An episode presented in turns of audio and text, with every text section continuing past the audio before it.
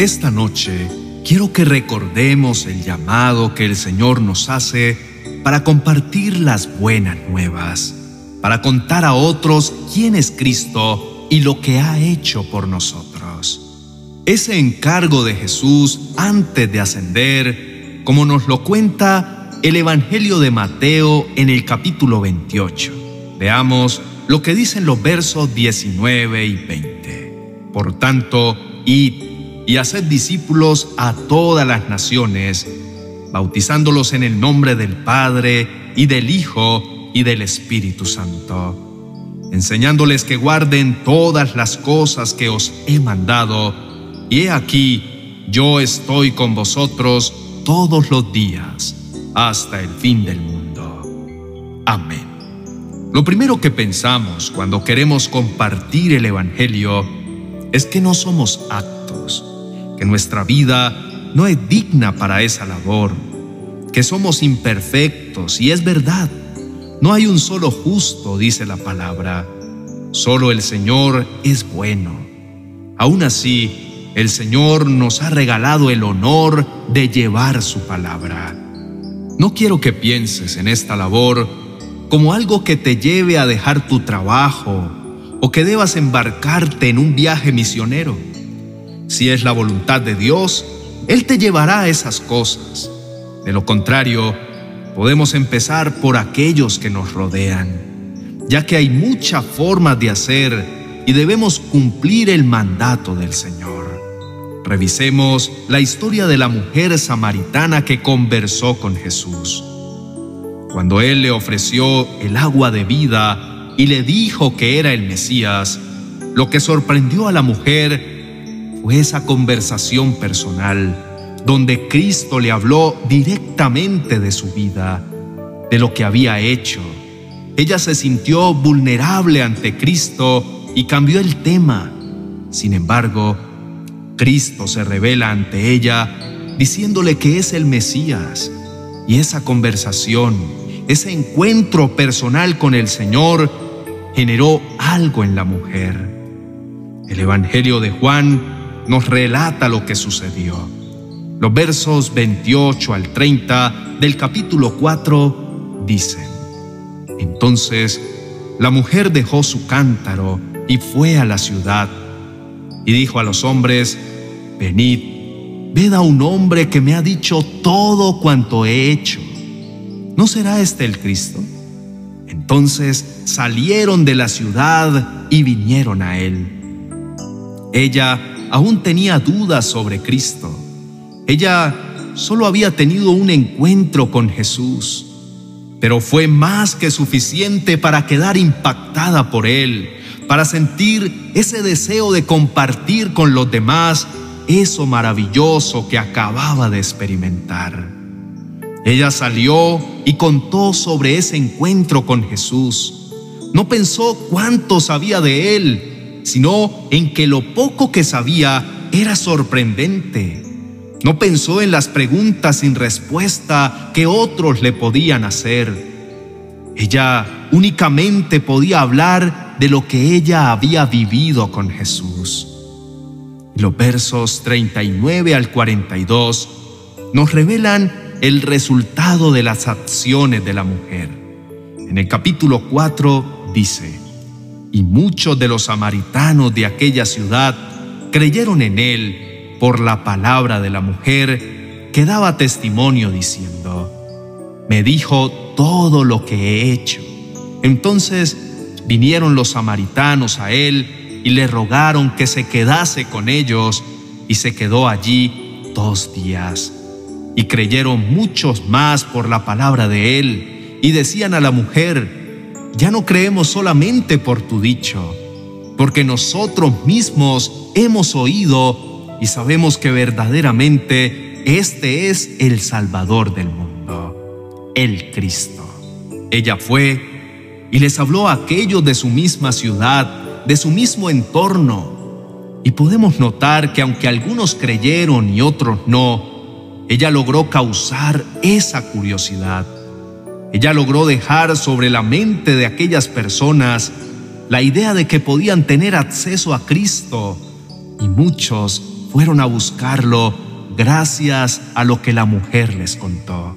Cuando esas personas se acercaron a Cristo, seguramente no creían del todo en la mujer o no tenían la convicción de quién era Cristo en sus vidas, pero se acercaron a Él y eso permitió que Jesús les hablara.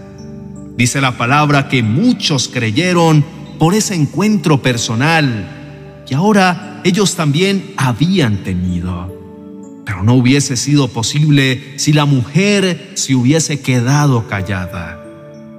Piensa en qué hubiera sucedido si yo no hubiera aceptado el llamado del Señor. No estarías escuchando esta enseñanza, aunque estoy seguro de que el Señor hubiera elegido a otro para llegar a tu vida.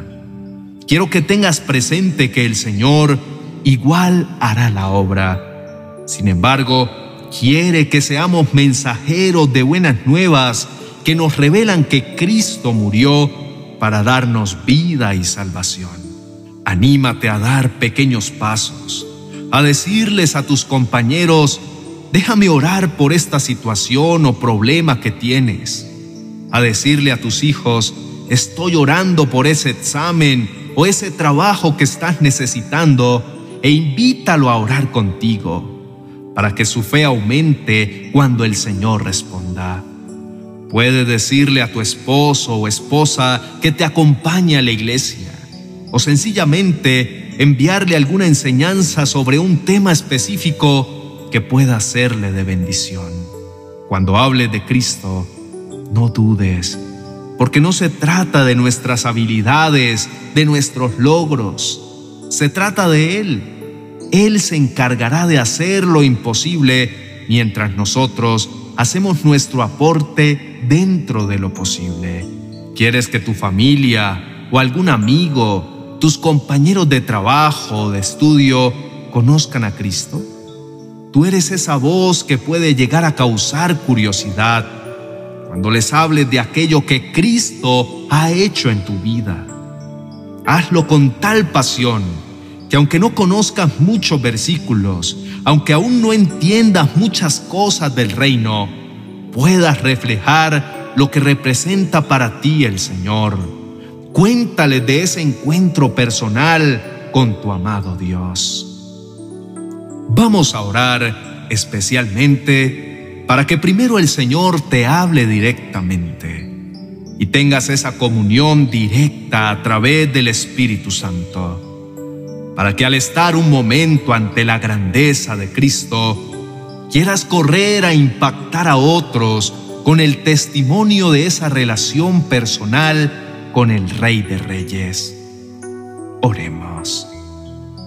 Padre Celestial, cuán bueno eres con nosotros, que nos das la oportunidad de ser los portadores de tus bendiciones, de tus misericordias. Gracias por permitirnos poner un granito de arena en medio de tu universo. Señor, gracias, porque podemos compartir con quienes amamos esta bendición que eres tú y lo que has hecho por nosotros. Señor, permítenos acercarnos en esta noche y tener esa comunión con tu Espíritu Santo, que a través de Él, Cristo sea revelado en cada vida. Dios, basta un instante en tu presencia para ser impactados por tu grandeza, por tu amor, por esa obra preciosa que has hecho para darnos salvación. Basta un encuentro con el Hijo del Altísimo para comprender cuán privilegiados somos y cuán maravilloso y necesario es caminar de tu mano. Padre, te confesamos y te pedimos perdón, porque en ocasiones no hemos sido el mejor testimonio a otros de lo que eres. Te pedimos que en medio de nuestras debilidades muestres tu poder, para que aquellos a quienes hablemos de ti corran a buscarte y puedan creer no solo por nuestras palabras, sino porque tú les permitas conocerte y ser parte de tu reino.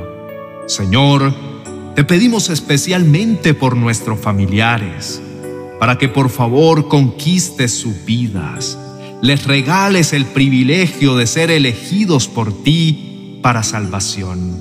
Por favor, Señor, quita todo obstáculo, toda venda que está interfiriendo en que ellos puedan reconocerte como el Hijo del Dios vivo. Quita toda atadura que no les permite venir a rendir su vida a los pies de Cristo. Creemos, Padre, que tienes planes generacionales y que si has decidido salvarnos y transformar nuestra vida, es porque anhelas que toda nuestra familia sean ovejas de tu prado.